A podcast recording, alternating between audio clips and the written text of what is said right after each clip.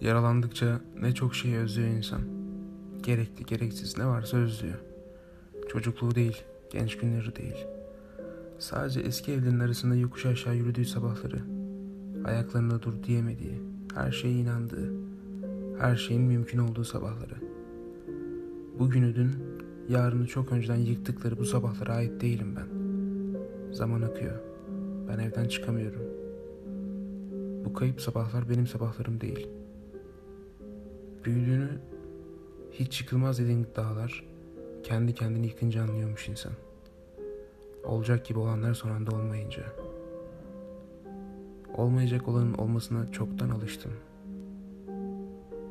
Sevmeyi çok özledim.